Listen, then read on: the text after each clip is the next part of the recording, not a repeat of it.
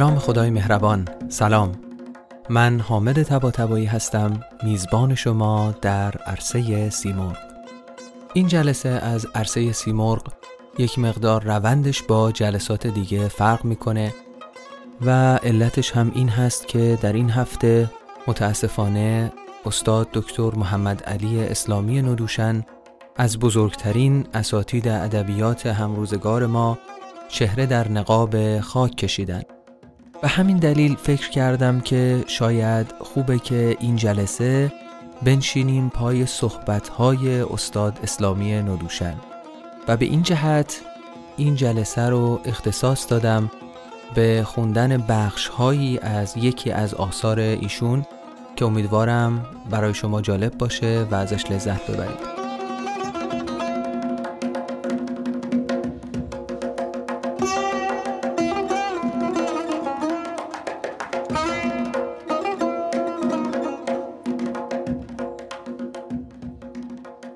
استاد محمد علی اسلامی ندوشن در سال 1304 در ندوشن یزد به دنیا اومدن. بعد از اتمام تحصیلات دانشگاهی ابتداییشون برای تحصیلات تکمیلی به فرانسه و انگلستان رفتن. در رشته حقوق از فرانسه دکترا گرفتن. بعد از اتمام تحصیلاتشون به ایران برگشتن. مدتی در دستگاه قضایی مشغول به کار بودن.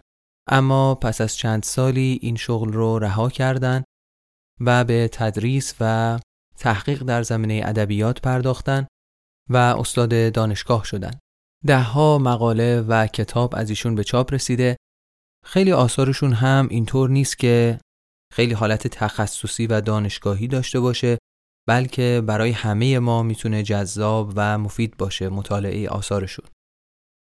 کتابی رو که در این جلسه من بهش خواهم پرداخت کتاب چهار سخنگوی وجدان ایران هست که کتابی است درباره فردوسی، مولوی، سعدی و حافظ.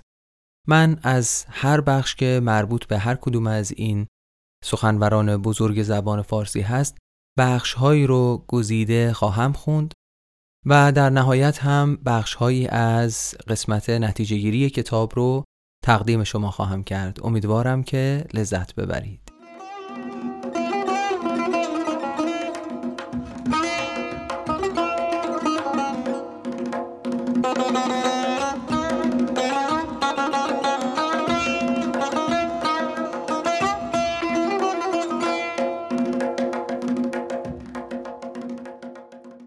شروع کنیم از فردوسی.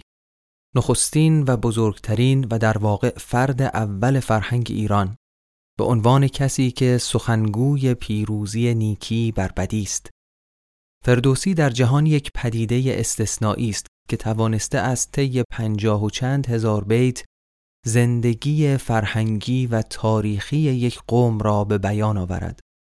می شود گفت در دنیا کتاب دیگری نیست که یک چنین گستردگی مفهوم را در خود جای داده باشد.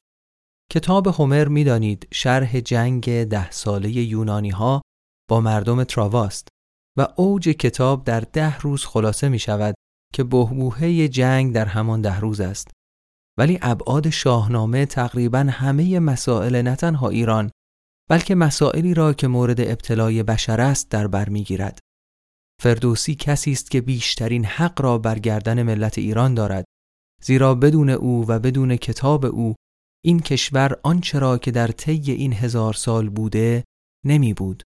دلیل آن روشن است زیرا شخصیت و قومیت ایرانی تکوین پیدا کرد و تشکیل شد بر اساس آنچه که در کتاب شاهنامه آمده.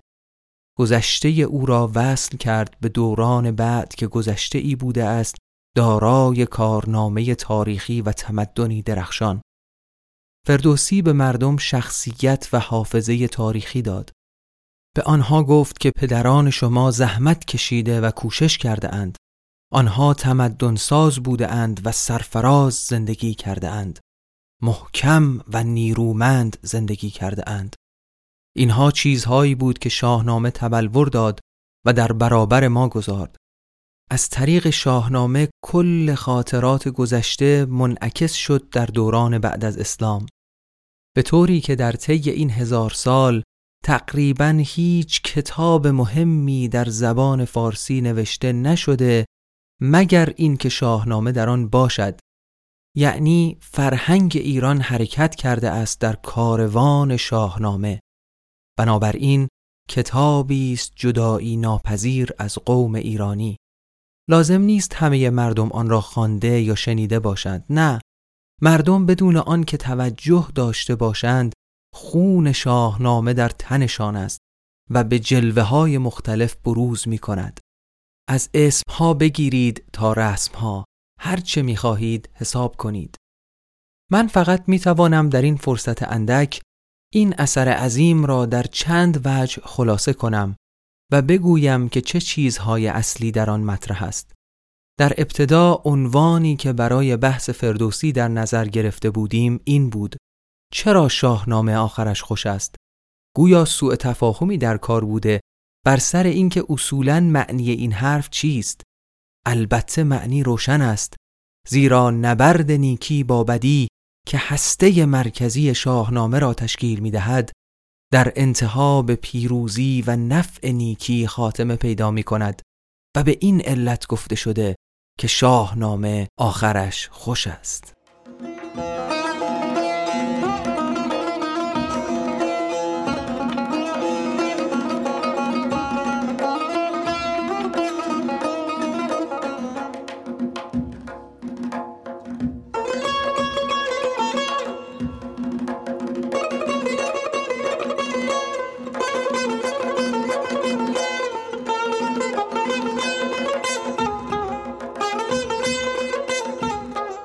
مصنوی مولوی را سالها پیش به عنوان حماسه دوران بعد از اسلام از آن نام بردم.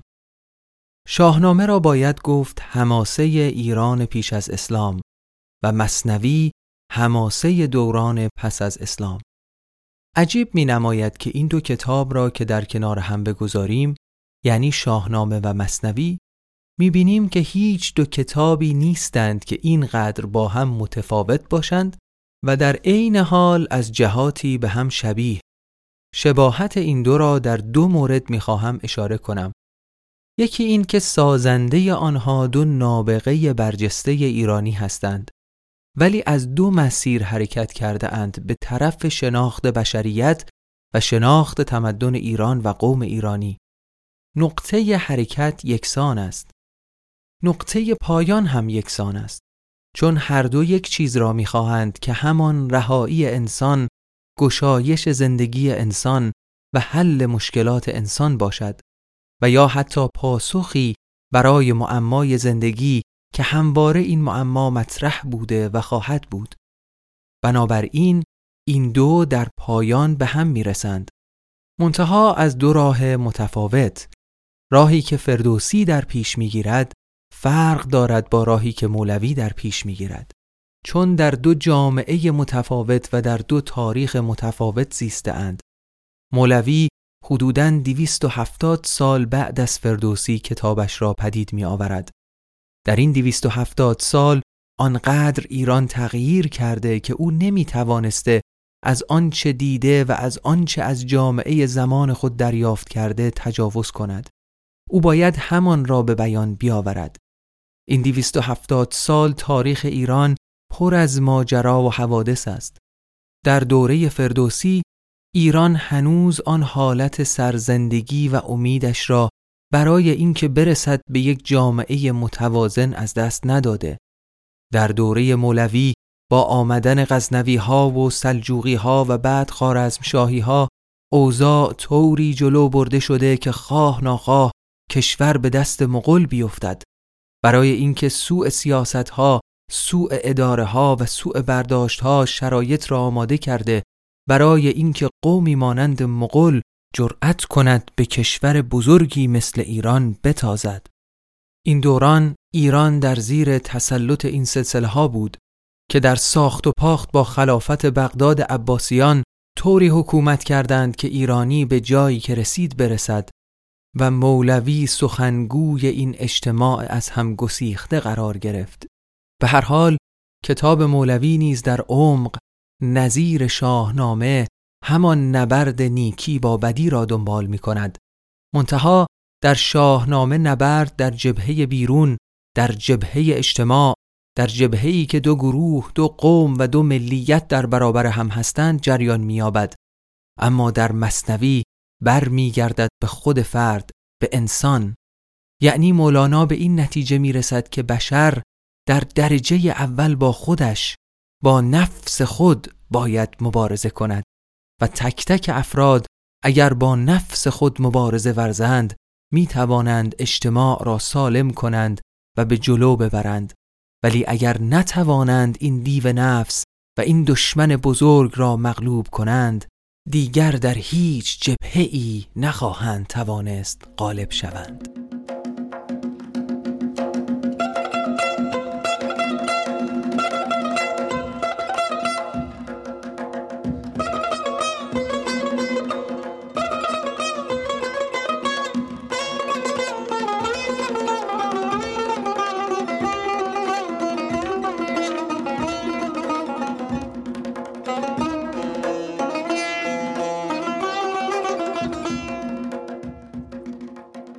وقتی به سراغ سعدی می رویم چنان است که گویی به باغ دلگشایی قدم می نهیم زیرا سعدی علاوه بر آنچه هست تقریبا شادترین شاعر ایران هم هست. شاعری است که کمتر ما را در دستاندازهای زمین و آسمان می اندازد و یا در دستاندازهایی که وجدان ما را به تب و تاب افکند. خیلی آرام بیان می کند و در واقع می‌خواهد ما را آرام به راه راست بیاورد. می‌دانید که نزدیک به هفتصد سال سعدی در ایران معلم اول بوده. به عنوان یک مصلح اجتماعی می توان گفت که درس دهنده به همه خانواده ها بوده. حالا اگر درسش را گوش نکرده اند مسئله دیگری است. او درس خود را داده مردم هم خانده اند و تکرار کرده اند از مکتب خانه ها تا بالاترین مجامع علمی. گمان می کنم که طی این هفتصد سال حاضرترین فرد در متن جامعه ایران بوده است. موضوعی که باید به آن بپردازیم این است که اصولا جهانبینی سعدی چیست؟ زندگی را چگونه می بیند سعدی یک موجود تلفیقی است مثل همه مردم ایران. بهترین مردم ایران هم در طول تاریخ موجودات تلفیقی بوده اند. در دورانی بیشتر، در دورانی کمتر. آمیخته ای از اندیشه های مختلف. چون تاریخ ایران و سیر تاریخی کشور ایجاب می کرده که جامعه ایرانی تلفیقی بشود و یک علت عمده آن این است که ایران بر سر راه بوده و فرهنگ های مختلف در آن سر به هم آورده اند. از شرق و غرب، از چپ و راست، از جنوب و شمال، فرهنگ هایی که یا به صورت اشغال نظامی و جنگ و یا به صورت صلحآمیز در طی چند هزار سال به این نقطه مرکزی جهان رویاور شده هر کدام به هر حال اثر خود را گذاشته اند. برای همین است که فرهنگ ایران یک فرهنگ آمیخته شده است. به هر حال نتیجه این شد که جامعه ایرانی اصولاً تابع یک فرهنگ تلفیقی باشد و سعدی که نمونه بارز آن است می شود سخنگوی این فرهنگ یعنی سخنگوی جامعه ایرانی. به همین علت است که ما به تناقض‌هایی در سعدی برخورد می کنیم هرچند که این منحصر به او نیست. تمام متفکران ما از اولین شاعر عارف یعنی سنایی گرفته و قبل از او عارفان دیگر تا برسد به عطار مولوی و حافظ و بعد از او این حالت تناقض را در فکر و اندیشه آنها می‌بینیم که نمی توانستند از آن رهایی پیدا کنند. سعدی چون به همه مسائل دست زده مقداری بیشتر این معنا در او دیده می شود از سه بزرگ دیگر فردوسی با عظمت خود ما را خیره می کند مولوی اصرار دارد که ما را از زمین فرا بکشد و این با سرشت خاکی ما چندان معنوس نیست. حافظ ما را با سایه روشن درونی خود آشنا می سازد و به یادمان می آورد که از دالان چه سرنوشت غمباری عبور کرده ایم. ولی سعدی همه چیز را با سبکروحی در برابر ما می نهد و به ما می گوید که زندگی را بر خود سخت نگیریم. و حتی گناه و لغزش هم چندان عیب نیست و گناهکار به شفاعت زیبایی می تواند بخشوده شود.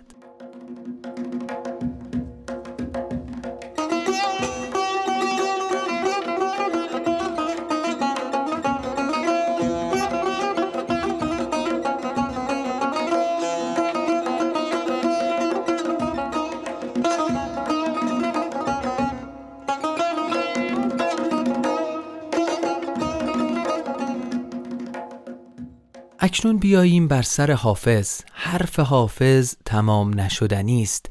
برای اینکه حرف این مردم است. حرف گذشته دور و دراز یک کشور.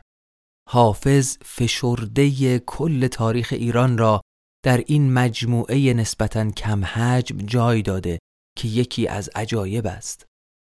نخستین سؤالی که در پیش است این است که سر کار این مرد در چیست؟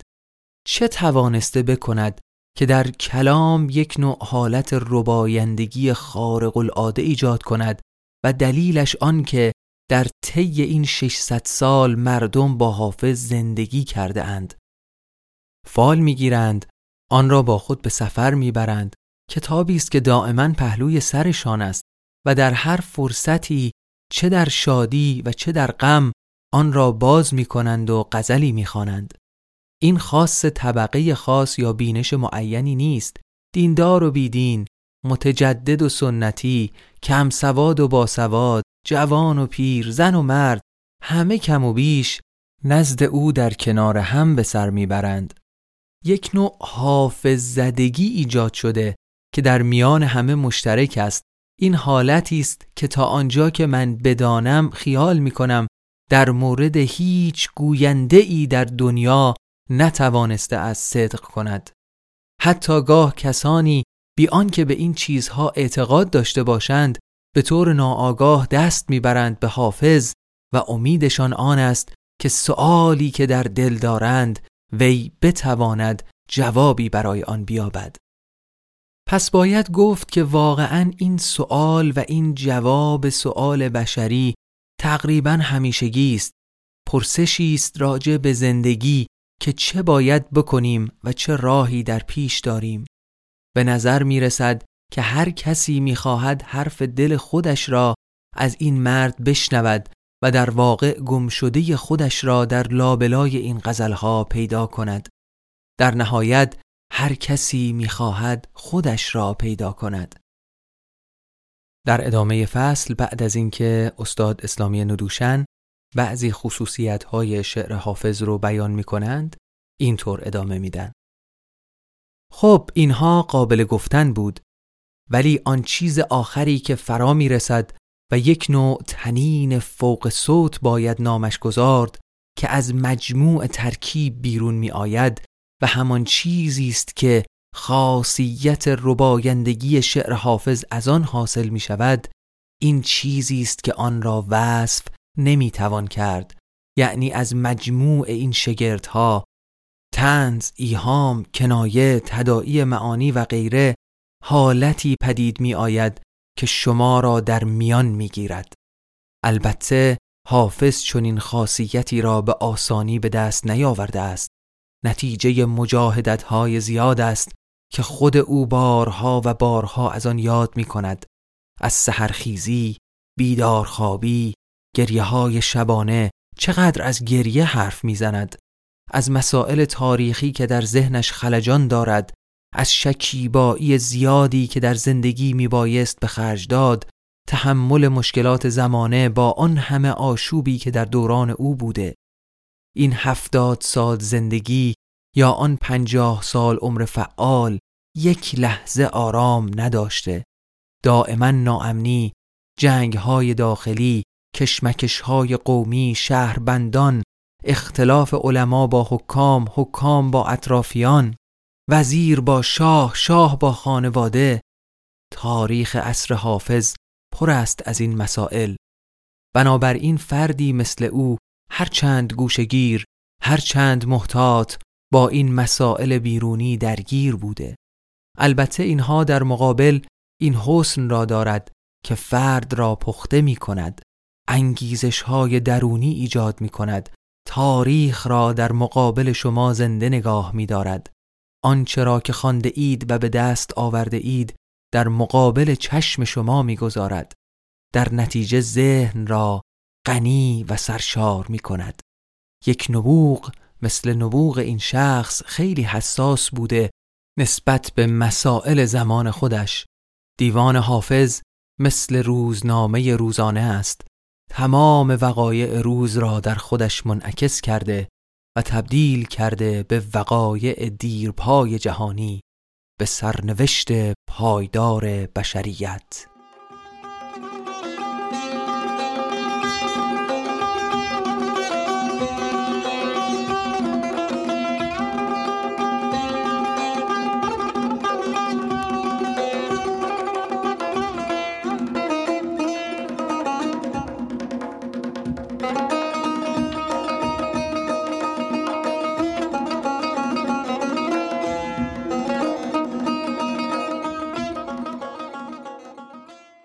در پایان بخشهایی از صفحات پایانی این کتاب رو تقدیم شما خواهم کرد اما پیش از اون تا عرصه سیمرغ دیگر از شما خداحافظی می کنم امیدوارم که خوب و خوش و سلامت باشید.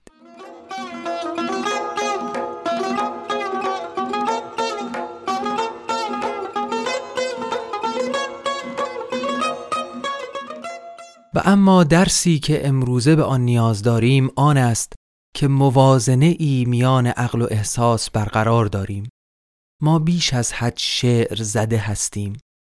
مأموریت شعر آن است که روح را تلطیف کند نه آن که آن را اشغال کند آن هم با دردهایش.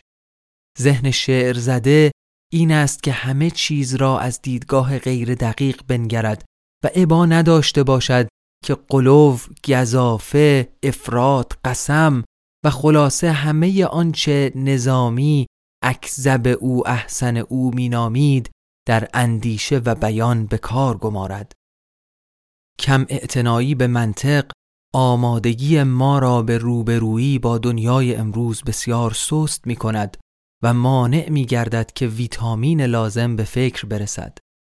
از پنجاه سال پیش به این سو ذهن بسیاری از جوانان ما انباشته از شعر واره ها شده است و پیام را می‌خواهند تنها از آن بگیرند و حال آنکه آگاهی و بیدار مغزی به آن ختم نمی شود دنیا پر از قوقاست و هر ساعت از وقت شکار خود را می طلبد. آنان اگر می‌خواهند سرزنده و صاحب خبر باشند باید بروند تاریخ بخوانند با فلسفه و مباحث اجتماعی و اندیشه های منسجم علم پذیر الفت بیابند.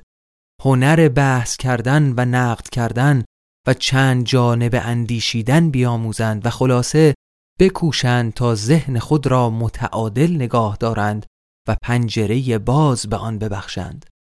ما اکنون می‌بینیم که حتی نصرهای رادیو و تلویزیون هم قیافه شعر نو به خود میبخشند.